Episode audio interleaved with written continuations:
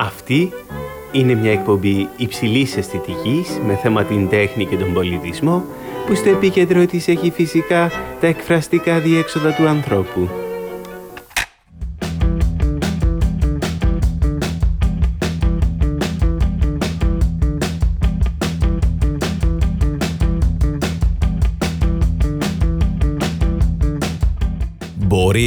Ένα παλιό αεροδρόμιο να μεταμορφωθεί σε μουσείο σύγχρονης τέχνης σε μία μόνο ημέρα και για μία μόνο ημέρα; Είναι ποτέ δυνατό να πραγματοποιηθεί μια έκθεση χωρίς θεατές και η μοναδική μαρτυρία ύπαρξής της να είναι κάτι φωτογραφίες και λέξεις; Με ποιον τρόπο σκεφτόμαστε την έννοια του μουσείου στην εικονιστική κοινωνία και πώς αυτό επηρεάζει την καλλιτεχνική παραγωγή; Αλλά και τι σημαίνει επιμέλεια εφήμερων εικόνων, φεύγουσες ευαλωτότητες, η μελαγχολία του μοντέρνου, η σιωπή του ερυπείου και πέρα από την κουλτούρα του ιδιωτικού. Αυτή είναι η πραγματική ιστορία της ιδέας ενός καλλιτέχνη που κινητοποιώντας σειρά άλλων ανθρώπων κατάφερε τελικά να υλοποιηθεί δημιουργώντας ένα κύμα συνεργασιών αλλά και ερωτημάτων. Είμαι ο οικαστικός καλλιτέχνης Αντώνης Στοαντζίκης και ακούτε το podcast «Είναι αυτό τέχνη»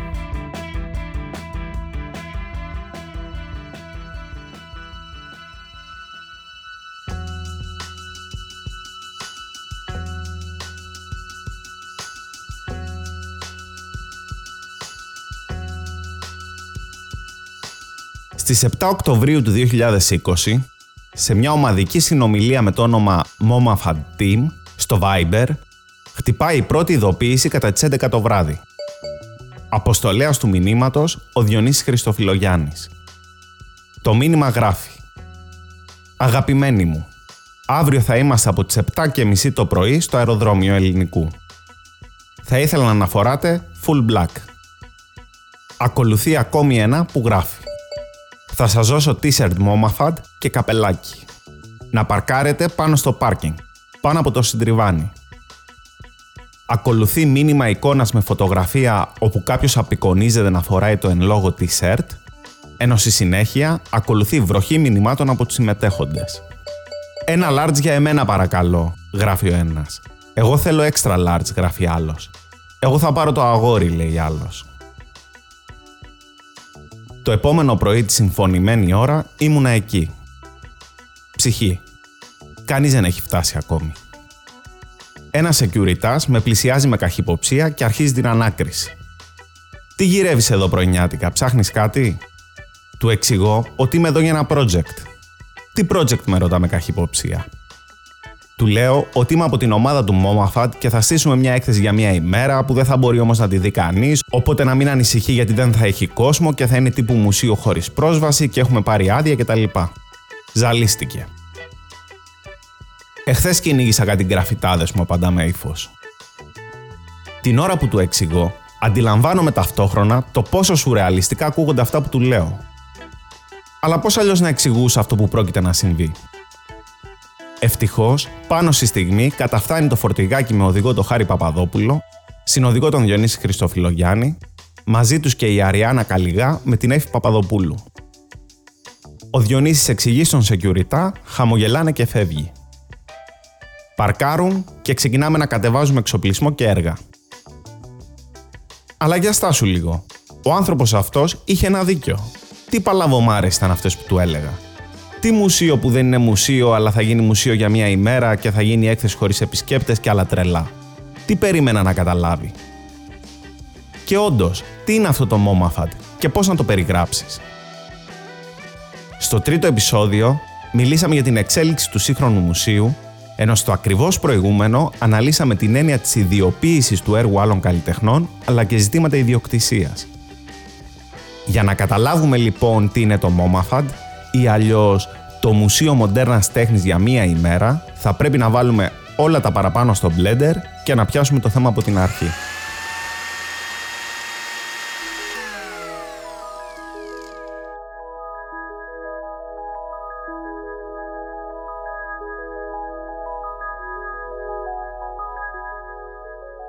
Στις 8 Οκτωβρίου του 2020, μια μικρή ομάδα επιμελητών, καλλιτεχνών, τεχνικών και θελοντών πηγαίνουμε στον πρώην Ανατολικό Τερματικό Σταθμό του Αεροδρομίου στο Ελληνικό, με σκοπό να στήσουμε μια εφήμερη έκθεση που θα αποτελείται από τα έργα 25 σύγχρονων καλλιτεχνών.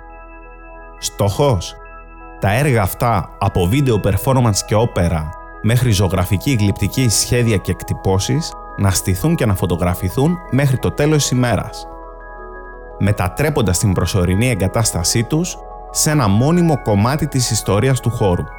Η αποτύπωση των έργων αυτών θα γινόταν στο φωτογραφικό φακό του Στάθη Μαλάκη, ενώ για το βίντεο και το drone υπεύθυνος ήταν ο Χάρης Γκοροβέλης. Η έκθεση αυτή δεν θα είχε θεατές και η μόνη πρόσβαση στο τι συνέβη εκείνη την ημέρα θα ήταν μέσα από το αρχείο που τραβήχτηκε, το οποίο και θα κυκλοφορούσε ελεύθερα.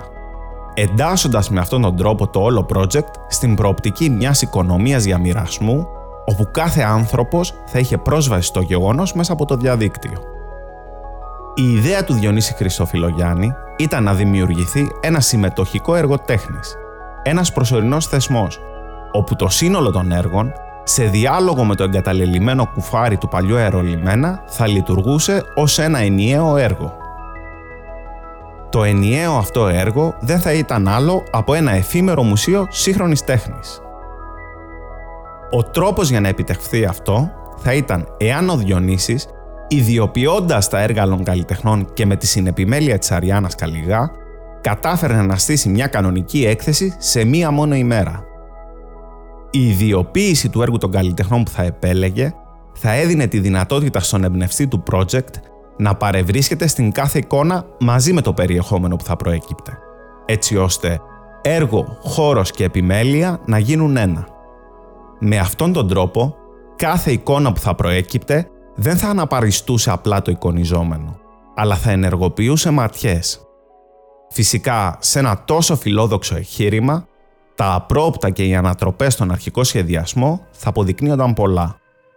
Πώς να υπολογίσεις τον κόπο μεταφοράς εξοπλισμού και έργων ανάμεσα σε ερήπια και αφημένα οικοδομικά υλικά; Πώς να υπολογίσεις έναν φωτισμό χωρίς ηλεκτρισμό και με έναν ήλιο που αλλάζει συνεχώς θέσεις; Ακόμη, πώς να υπολογίσεις το σκαρφάλωμα σε μπάζα και τα σύννεφα σκόνης που θα σήκωνε κάθε κίνηση; Μέχρι και η εξερεύνηση του χώρου για το πού θα στηθεί το κάθε έργο θα αποδεικνυόταν μια κανονική περιπέτεια, στενεύοντας φυσικά τα χρονικά περιθώρια μέχρι τη δύση του ηλίου. Όπως ήταν λογικό να συμβεί, το απρόοπτο εισχώρησε τελικά στον αρχικό σχεδιασμό, δίνοντας χώρο στη διαδικασία αλλά και στο τυχαίο, μετατρέποντας έτσι τις εκπλήξεις, τα απρόοπτα και τις ανατροπές σε σημαντικό κομμάτι του όλου εγχειρήματος. Αλλά τα απρόοπτα δεν ανέλαβαν έτσι απλά έναν πρωταγωνιστικό ρόλο στην όλη διαδικασία. Ήταν εκεί από την αρχή του project και το συνόδευαν σε κάθε του βήμα. Ακόμη και η αρχική σύλληψη του project ήταν ένα τυχαίο γεγονός, ενώ η μετέπειτα εξέλιξή του καθορίστηκε και στιγματίστηκε από ανατροπές και συμπτώσεις που το έφτασαν μέχρι την τελική του μορφή.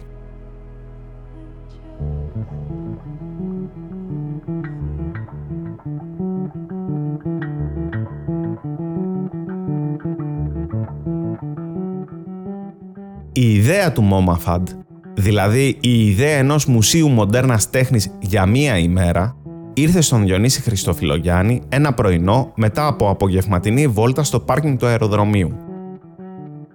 Την προηγούμενη ημέρα βρισκόταν με μια παρέα στο πάρκινγκ του αεροδρομίου, όπου και εκμεταλλευόντουσαν τον ανοιχτό χώρο για να πετάξουν drone. Χαζεύοντας το εγκαταλελειμμένο κτίριο που σχεδίασε ο μοντερνιστής φιλανδός αρχιτέκτονας Έρο Σάρινερ το 1968, Αναρωτήθηκε πώς θα ήταν εάν κατάφερναν να ανέβουν στην ταράτσα του κτηρίου. Ένας από την παρέα έτυχε να γνωρίζει άνθρωπο που θα τους βοηθούσε να μπουν και να ρίξουν μια ματιά στο χώρο, μιας και η είσοδος στο αεροδρόμιο είναι προφανώς απαγορευμένη. Για καλή τους τύχη, ο άνθρωπος αυτός ανταποκρίθηκε άμεσα και τους άφησε να δουν το χώρο. Η έκπληξη και ο ενθουσιασμός όταν άνοιξαν διάπλατα οι μεγάλες πόρτες του αερολιμένα τους καθήλωσε. Όλοι είχαν μια ιστορία να μοιραστούν για το χώρο αυτό. Όλοι ήταν συνδεδεμένοι με τον έναν ή τον άλλο τρόπο με το κτίριο. Μέσα από αναχωρήσεις και αφήξεις αγαπημένων προσώπων, αλλά και μέσα από αμέτρητες άλλες αναμνήσεις. Το επόμενο πρωί, ο Διονύσης δεν μπορούσε να βγάλει από το μυαλό του αυτό που του συνέβη. Την τύχη που είχαν να δουν από μέσα κάτι τόσο ξεχωριστό και σε μια τόσο κρίσιμη στιγμή. Σε σύντομο χρονικό διάστημα ήταν προγραμματισμένο να ξεκινήσουν οι εργασίες των επενδυτών, που θα το μεταμόρφωναν οριστικά. Η αγωνία για το τι θα διαδεχθεί την παρούσα κατάσταση φάνηκε να τον κινητοποιεί, μιας και το τέλος του κτηρίου ως φυσικό γεγονός φαινόταν να μας ξεκόβει και να μας απομονώνει από αυτό. Αλλά όπως θα φανεί και στη συνέχεια, εάν δούμε το τέλος αυτό ως πνευματικό γεγονός, τελικά μάλλον μας ενώνει. Έτσι λοιπόν, κάτι έπρεπε να γίνει εκεί μέσα και μάλιστα άμεσα. Και έτσι απλά, με μια ιδέα από αυτές που σε βρίσκουν κατά κέφαλα πάνω από τον πρωινό καφέ, όλο το project εμφανίστηκε μπροστά του. MoMAFAD Museum of Modern Art for a Day ένα εφήμερο μουσείο τέχνης που θα φιλοξενήσει έργα καλλιτεχνών για μία μόνο ημέρα. Ναι, καλά. Και πώς υλοποιείς ένα τόσο φιλόδοξο σχέδιο; Τι γίνεται με την αδειοδότηση, τα έργα που θα εκτεθούν, τις μεταφορές τους, τις φωτογραφίες και τα βίντεο, τις χορηγίες, τους ανθρώπους που θα το στηρίξουν εθελοντικά, αλλά και τους περιορισμούς του lockdown;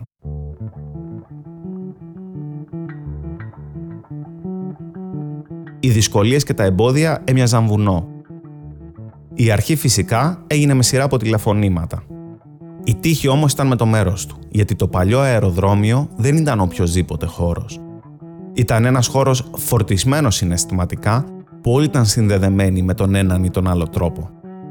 Φάνηκε λοιπόν να είναι έτοιμη από καιρό η υποδοχής για μια τέτοια εμπειρία, δημιουργώντας έτσι ένα κύμα συνεργασιών που σιγά σιγά έδινε λύση σε όλα τα προβλήματα. Με άλλα λόγια, το κοινό βίωμα του χώρου μοιράστηκε με τους άλλους, οδηγώντας σε μια βαθιά εγκύτητα και οικειότητα, καλλιεργώντας με αυτόν τον τρόπο σχέσεις και συνεργασίες. Κάπως έτσι, ένα ηλιόλουστο πρωινό του Οκτωβρίου, βρεθήκαμε όλοι εκεί, κατορθώνοντας να φέρουμε εις πέρα στο δύσκολο εγχείρημα. Αυτό που δεν γνώριζε κανείς μας όμως, ήταν ότι αυτό ήταν μόνο η αρχή γιατί η εμπειρία του απροσδόκητου που βιώνεται δίχως να επιλέγεται ή να κατανοείται δεν πάβει να είναι μια εμπειρία ανεξήγητη που έχει την ανάγκη ερμηνείας. Έτσι λοιπόν, η απορία για το νόημα που προέκυψε έδειξε προς την ανάγκη για μια θεωρητική σκέψη που θα ερχόταν σε επόμενο χρόνο να υπενηχθεί μια πνευματικότητα, η οποία και θα γινόταν η προϋπόθεση και το συστατικό για μια κατανόηση. Σε δεύτερο χρόνο λοιπόν, και βλέποντας το αποτέλεσμα του αρχείου που τραβήχτηκε, σειρά σημαντικών θεωρητικών θέλησαν και αυτοί να συμμετάσχουν με τις ιδέες τους, καθορίζοντας το περιεχόμενο του project και φυσικά ζωηρεύοντάς το με τη φαντασία τους. Οι φωνές και ο ενθουσιασμός των θεωρητικών που ακολούθησαν ήρθαν να συνδιαμορφώσουν το όλο εγχείρημα με σειρά πρωτότυπων δοκιμίων, προσφέροντας έτσι εργαλεία για την κατανόησή του, ανοίγοντας ορίζοντες και προσφέροντας τρόπους ερμηνείας αλλά και ταξινόμησης. Και η απογείωση ξεκινά.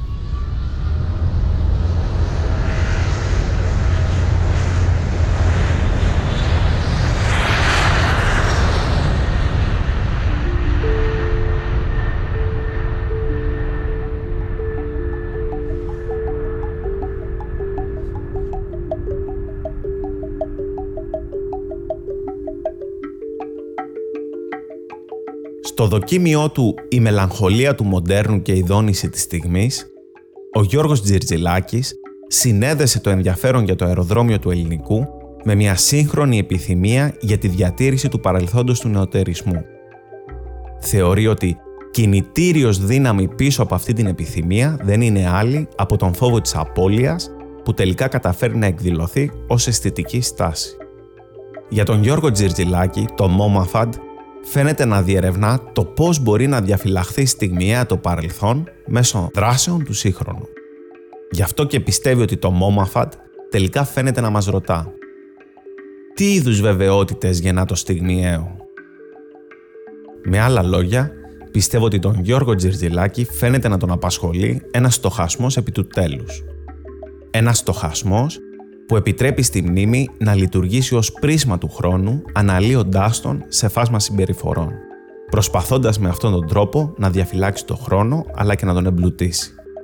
Ποιος ξέρει, ίσως η σκέψη του τέλους μιας εποχής για το κτίριο να σημαίνει μια αμετάκλητη απουσία που αφήνει πίσω της ένα χάσμα το οποίο και δημιουργεί τη συγκεκριμένη μελαγχολία. Ο Σωτήρης Μπαχτσετζής από την άλλη, στο δοκίμιό του με τίτλο «Επιμέλεια εφήμερων εικόνων», εξετάζει τον ρόλο της φωτογραφίας διερευνώντας τον αντίκτυπο που έχουν οι φωτογραφίες που τραβήχτηκαν στους θεατές. Εξετάζει την επιρροή των εικόνων εγκατάστασης και της φωτογραφικής τεκμηρίωσης εκθέσεων σχεδιασμένες για έναν συγκεκριμένο χώρο από τη δεκαετία του 60 και έπειτα. Το δοκίμιό του επιδιώκει να καθορίσει πώς το Μόμαφαντ αμφισβητεί τον παραδοσιακό ρόλο του θεατή ενώ τοποθετεί το Μόμαφαντ σε μια ευρύτερη οικονομία εικόνων. Ενώ κλείνοντα το δοκίμιό του, προσκαλεί τους θεατές να αναλογιστούν τα δικά τους προσωπικά μουσεία, αφού μέσα από το Μόμαφαντ που πραγματοποιήθηκε κατά τη διάρκεια του παγκόσμιου lockdown, δίνεται η δυνατότητα να εκτιμήσουμε τη διακριτική μεν, αλλά ξεκάθαρα πολιτική κίνηση που αποτελούν τέτοια εγχειρήματα. Πιστεύω ότι το Σωτήρι Μπαχτσετζή τον απασχολεί το πώς η εικόνα μετατρέπεται σε κεφάλαιο και πώς η στροφή στην εικόνα, πέρα από το γεγονός ότι επιταχύνει την εξαήλωση της σωματικότητας του κτηρίου, συνεισφέρει επίσης σε μια διαφορετική θεώρηση των πραγμάτων. Μετατρέποντας κάπως έτσι το Μόμαφαντ σε ένα project πολιτικό που σκέφτεται το πολιτικό περισσότερο με όρους νοήματος παρά με όρους ανάγκης. Στη συνέχεια ακολουθεί το δοκίμιο της Ελένης Ρίγα με τίτλο «Φεύγουσες ευαλωτότητες», όπου και εξετάζει τις φωτογραφίες του έργου μέσα από θεμελιώδη ερωτήματα που σχετίζονται με την άβρα ενός έργου τέχνης, τη θεσμική ταυτότητα των μουσείων, αλλά και τον ρόλο της φωτογραφίας ως επιτελεστική διαδικασία. Δείχνει ιδιαίτερο ενδιαφέρον στις performance που έλαβαν δράση κατά τη διάρκεια της ημέρας σκεπτόμενοι τη διαρκή πραγματικότητα του σώματος των performer, αλλά και του σώματος του κτηρίου που είναι φτιαγμένο από μπετό, μέταλλο και γυαλί σε παρακμιακή κατάσταση. Αναφέρει χαρακτηριστικά σε ένα σημείο ότι το αεροδρόμιο στέκεται ως άδειο κέλυφος ανίκανο να εκπληρώσει την αρχική του αποστολή, περιμένοντας την εγγραφή νέων νοημάτων. Η Ελένη Ρίγα εστιάζει και αυτή στη φωτογραφία, Θεωρώ πως αντιλαμβάνεται ότι στην εικονιστική κοινωνία δεν βρισκόμαστε πλέον στην απλή απεικόνηση, αλλά προχωράμε στην εξεικόνηση του κόσμου, η οποία οδηγεί βαθμιαία στην υποκατάσταση του νοήματος από την εικόνα. Γι' αυτό και το MoMA φαίνεται να έρχεται με διάθεση να ανατρέψει αυτή τη συνθήκη, προσφέροντας μια εικόνα που δεν εξεικονίζει απλά τον κόσμο, αλλά προσπαθεί να τον ερμηνεύσει. Ακολουθεί ο Λουκάς Τριάντης, ο οποίος στο δοκίμιό του με τίτλο που διαρωτάται «Πέρα από κουλτούρες του ιδιωτικού για μία μέρα» περιγράφει λεπτομερώς την εμφάνιση μιας νέας εποχής για το αεροδρόμιο του ελληνικού, διερευνώντας τον αντίκτυπο των σημερινών αστικών αναδιαμορφώσεων και των ιδιωτικών συμφερόντων στον πολεοδομικό σχεδιασμό της Αθήνας. Θεωρεί ότι παρεμβαίνοντας μέσα στο κτίριο για μία ημέρα, το Μόμαφαντ διαταράσει προσωρινά δεδομένες θέσεις και τρέχουσες διαδικασίες ιδιωτικοποίησης. Το MoMAFAD έρχεται να συμβάλλει στην εφήμερη δημιουργία ενός δυνητικού κοινού χώρου. Με άλλα λόγια, ενός χώρου ανοιχτού στη συλλογική χρήση πέρα από το δίπολο της δημόσιας και της ιδιωτικής ιδιοκτησίας. Εδώ, νομίζω ότι ο Λουκάς Τριάντης αναγνωρίζει και μια πολιτική ευθύνη που δεν περιορίζεται στο παρόν ή στο παρελθόν του δημόσιου χώρου, αλλά στοχεύει στο μέλλον. Ακριβώς επειδή η ύπαρξη των επερχόμενων, άρα τόσο η καθημερινότητα όσο και η επιβίωση στη μνήμη τους, εξαρτάται από τις σημερινές μας επιλογές. Και επειδή η συνέχεια δεν είναι δεδομένη, φαίνεται να τον ανησυχεί η ευθύνη που εκτείνεται στους επερχόμενους αγνώστους.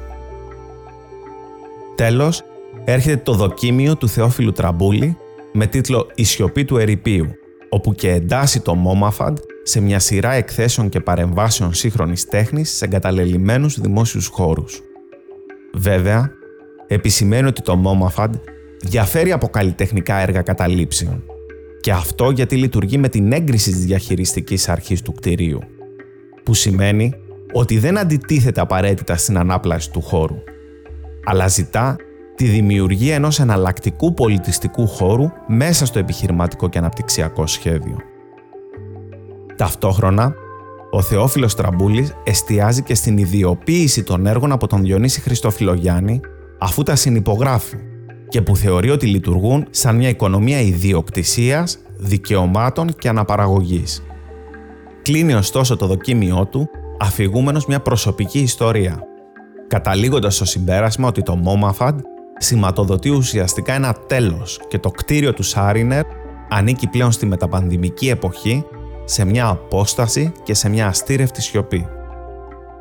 Βέβαια, η μελαγχολική ματιά του Θεόφιλου Τραμπούλη για εμένα δεν βασίζεται σε μια απριόρι απεσιόδοξη θεώρηση του μέλλοντος, όσο σε μια κριτική στάση ως προς τις προϋποθέσεις και τις υποσχέσεις που δημιουργεί αυτό το τέλος.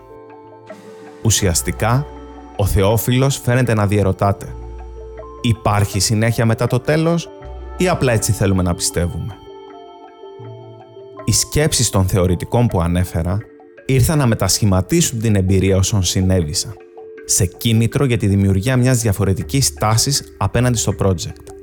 Γι' αυτό και στοχάστηκαν επάνω στη σχέση ορατού-αοράτου, αναδεικνύοντας τη σημασία του μη απεικονίσιμου και την ανάγκη νοηματοδότησής του. Υπονόμευσαν κατά κάποιον τρόπο τη μέχρι τότε ισχύ της φωτογραφίας ως αποδεικτικό του τι συνέβη και ως υποκατάστατο νοήματος, και στόχευσαν σε νέες νοηματοδοτήσεις.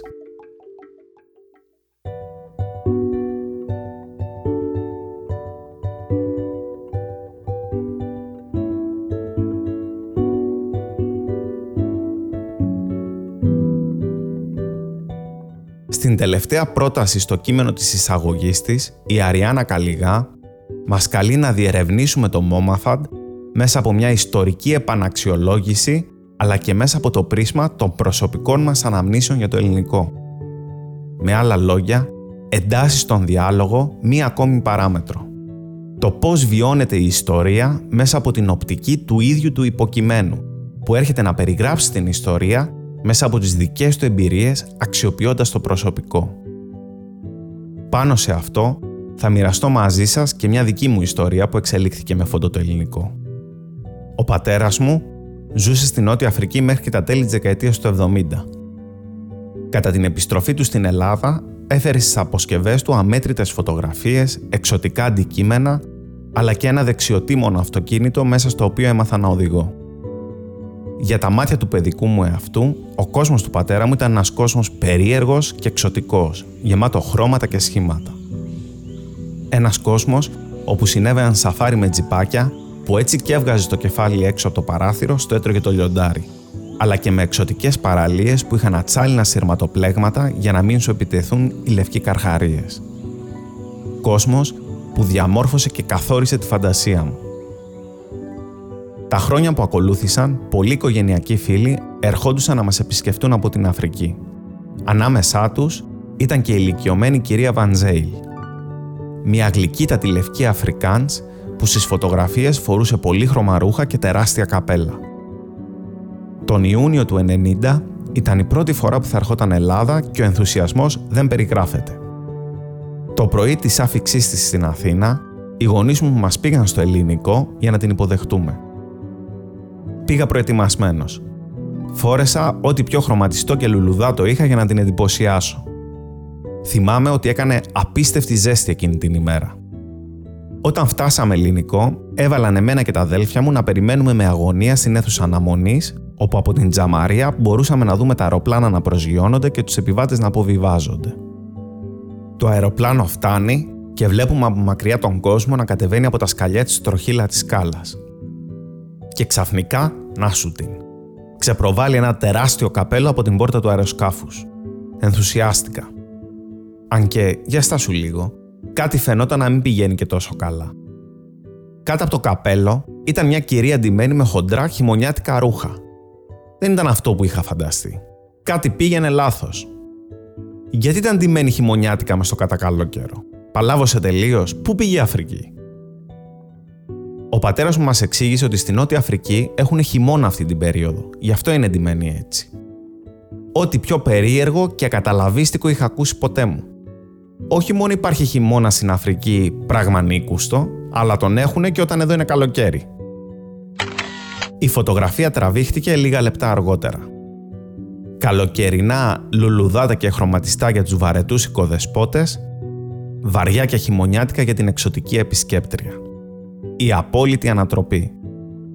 Χαμόγελο ευτυχίας αλλά και βλέμμα απορίας. Η φωτογραφία αυτή δεν ήθελε απλά να παθανατήσει τη στιγμή. Είχε απαιτήσεις. Ήθελε να διαταράξει τη στιγμή και να δώσει διάρκεια στην ανατροπή, κάνοντάς την να μείνει. Παραφράζοντας λίγο τον Τζιρτζιλάκη, θα μπορούσα να πω ότι η συγκεκριμένη φωτογραφία ήταν η δόνηση μιας στιγμής στην απειροελάχιστη διάρκεια της οποίας ό,τι ονειρευτήκαμε ή επιθυμήσαμε και περιέχουμε μέσα μας καθρεφτίζεται εκεί. Και είναι ο μόνος τρόπος που δίνει τη δυνατότητα στο εφήμερο να αποκτήσει διάρκεια. Και θα συμπλήρωνα ότι και όταν το εφήμερο βρει τρόπο να συνεργαστεί με το απρόοπτο, τότε σίγουρα στον ορίζοντα θα υπάρχει πάντα η δυνατότητα μιας ανατροπής, έστω και μικρής. Μια ανατροπή όμως που έρχεται να ταράξει τη στιγμή και μέσα από τη φωτογραφία της να μείνει. Ανατροπή όπως αυτή που φέρνει το μόμαφα του Διονύση Χριστοφιλογιάννη στο πώς αντιλαμβανόμαστε την έννοια του σύγχρονου μουσείου, τη δυναμική των συνεργασιών, αλλά και την εικονιστική κοινωνία και που διαταράσσοντας την ηρεμία του σιωπηλού και καταλελειμμένου αεροδρομίου, αποφάσισε να μείνει μέσα από τις εικόνες και τις λέξεις που γέννησε. Γιατί το Μόμαφαντ, που έρχεται ως φυσικό επακόλουθο πολλών αναζητήσεων του σήμερα, πέρα από το ότι είναι ένα project πολιτικό χωρίς την ανάγκη ακραίας πολιτικοποίησης, αλλά και ποιητικό χωρίς την ανάγκη επικολυρισμών, είναι ένα project συμμετοχικό αλλά και φευγαλαίο, που μέσα από απρόοπτα και ανατροπές άφησε πίσω του ότι αφήνει και η ίδια η ζωή. Λίγες εικόνες και κάτι λέξεις.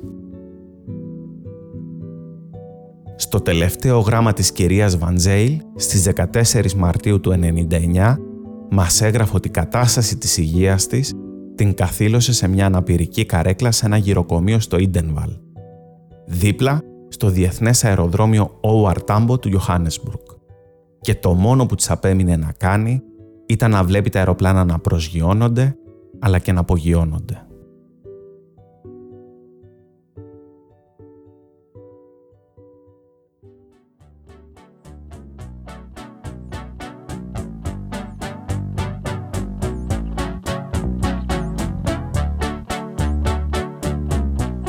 Εμπνευστής και κύριος επιμελητής του Μόμαφαντ, Διονύσης Χριστοφιλογιάννης. Στην Αριάννα Καλιγά συμμετέχουν οι καλλιτέχνες Ανδρέας Αγγελιδάκης, Γιάννης Αντωνίου, Κωστής Βελώνης, Παντελής Βιταλιώτης Μαγνέτο, Μάρθα Δημητροπούλου, Χριστόφορος Δουλγέρης, Ανδρέας Κασάπης, Νικομάχη Καρακοστάνογλου, Παναγιώτης Κεφαλάς, Νίκος Κομιώτης, Γεωργία Κοτρέτσος, Αντώνης Λάριος, Ανδρέας Μαλουρής, Εύα Μίταλα, Μαρία Παπαδημητρίου, Ηλίας Παπαϊλιάκης, Art Drone Projects, Ποκαγιό, Εύη Ρουμάνη, Βιρτζίνια Ρουσόλο, Αντώνης Τοαντζίκης, Γιώργος Τσεριώνης, Στέφανος Τσιβόπουλος, Άννη Φασέα, Νίκος Χαραλαμπίδης και Διονύσης Χριστοφιλογιάννης. Φωτογραφία Στάθης Μαμαλάκης. Βίντεο Χάρης Γκοροβέλης. Εθελοντές Θωμάς Μαχέρας, Νίκος Λάριος, Έφη Παπαδοπούλου, Αντώνης Τοαντζίκης. Οργάνωση παραγωγής Χαράλαμπος Παπαδόπουλος. Το Μόμαφαντ επελέγει από τον Αδριανό Ευθυμιάδη του Arts Letters and Numbers για να περιληφθεί στο εικονικό Ιταλικό περίπτερο της Biennale Αρχιτεκτονικής της Βενετίας. Το όλο εγχείρημα παρουσιάστηκε στο Εθνικό Μουσείο Σύγχρονης Τέχνης της Αθήνας στις 18 Νοεμβρίου του 2021, κατόπιν προσκλήσεως της Διευθύντριας του Μουσείου Κατερίνας Γρέγου. Τη συζήτηση συντόνισε η Εσπέρια Ηλιάδου. Ξέρεις όπως μας τρώει μερικές φορές που έχεις μια ιδέα να κάνεις κάτι και σε τρώει, σε τρώει, σε τρώει και ξαφνικά σηκώνομαι το πρωί, λίγο νωρίτερα, κάνω το καφεδάκι μου και με το κάνω... Λέω στο χάρη. Δηλαδή τώρα μιλάμε για 9 η ώρα το πρωί, αμέσως ακριβώς μετά από το αεροδρόμιο. Λέω χάρη, με τηλέφωνο τον άνθρωπο, να πούμε κάποια στιγμή για να κάνουμε το Moma το Moma πώς σου ήρθε; Μου ήρθε σαν... Ε, ε η λέξη. Ε, στο, ε, λέω, αυτό ε, Πρέπει να γίνει ποσό. Πρέπει να κάνουμε κάτι να το αναδείξουμε σαν ποσό.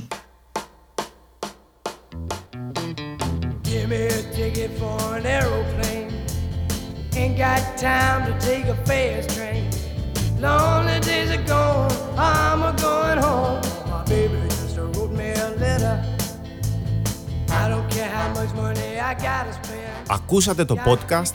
Είναι αυτό τέχνη. Στην επιμέλεια του podcast ήταν ο Αντώνης Τοαντζίκης. Τεχνική επεξεργασία Γιώργος Μπόνιας. Εάν σας άρεσε αυτό που μόλις ακούσατε, βρείτε μας στο site antonistoantζίκης.com ή ακολουθήστε μας σε όλες τις πλατφόρμες που υποστηρίζουν podcast. Στο Spotify, στο Apple Podcasts, στο Google Podcasts ή σε όποια εφαρμογή προτιμάτε.